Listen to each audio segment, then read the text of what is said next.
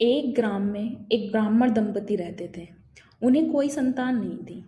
दोनों प्राणी साधु महात्माओं की खूब सेवा करते थे। उनका खर्च भिक्षाटन से ही चलता था। गाँव में कोई भी अतिथि आता तो वह इन्हीं ब्राह्मण के यहाँ ठहरता था। अतिथि सेवा के लिए दोनों प्राणी प्रसिद्ध थे। एक दिन एक साधु आ गए। वे लगातार तीन दिन तक टिक गए। ब्राह्मण जी भिक्षाटन के लिए बाहर न जा सके। अतिथि सेवा के लिए घर में एक दाना भी नहीं था। ब्राह्मण बहुत चिंतित हुए। ब्राह्मणी ने तब कहा कि, हे देवता, आप मेरे बालों को ले जाएँ, इसे बेचकर सामान लाएँ, उसी से अतिथि की सेवा हो जाएगी।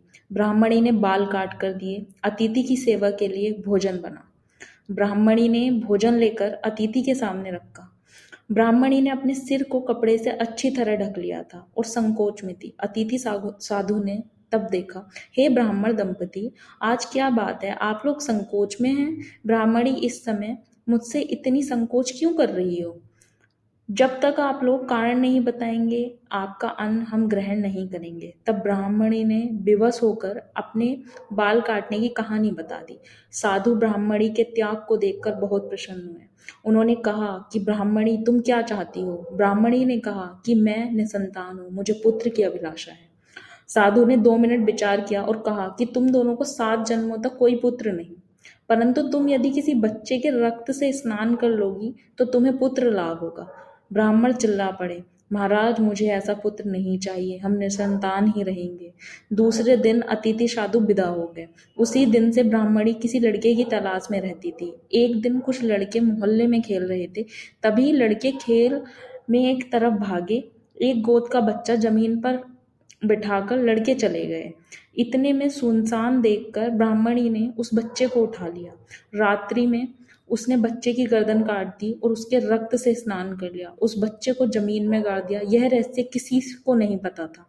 मोहल्ले में उस बच्चे की खोज हुई, परंतु कहीं नहीं पता चला।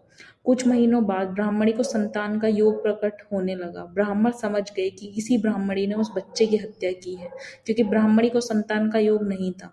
कुछ महीने बाद ब्राह्मणी को पुत्र उत्पन्न हुआ। ब्राह्मणी बहुत खुश हुई, परंतु ब्राह्मण पागल जैसा हो गया और यह कहते हुए घर से भाग गया कि ईश्वर के दरबार में अंधेरा है। चारों तरफ़ दुनिया में ब्राह्मण का यही आवाज़ लगाना कार्य हो गया था। उन्होंने अपने घर को त्याग दिया। ब्राह्मणी की दशा पलट गई, खूब उन्नति हुई। बच्चा सयाना हुआ, बधु आई, नाती पोते पैदा हुए, महल बन गया। अमन चैन से वह रहती थी। एक दिन ब्राह्मणी के सामने उसके पोते खेल रहे थे। वह उनका किलोल देखकर खुश थी। इतने में उसका बेटा आया और घर में गया। पोते को लेकर ब्राह्मणी भी घर में गई। अचानक ऐसा देवयोग बना कि पूरा का पूरा मकान धस गया और बधु पोते बेटा समा, समेत ब्राह्मणी समाप्त हो गई।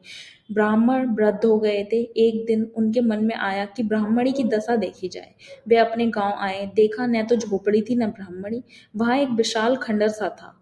उन्होंने पूछा कि, भाई, यहाँ एक ब्राह्मण ब्राह्मणी रहते थे? वे लोग कहाँ हैं? गाँव वालों ने ब्राह्मणी का पूरा हाल सुनाया। तब ब्राह्मण चिल्लाया कि, ईश्वर के दरबार में अंधेर नहीं है और बहुत प्रसन्न हुआ। उन्होंने अपना परिचय बताया कि मैं वही ब्राह्मण हूँ।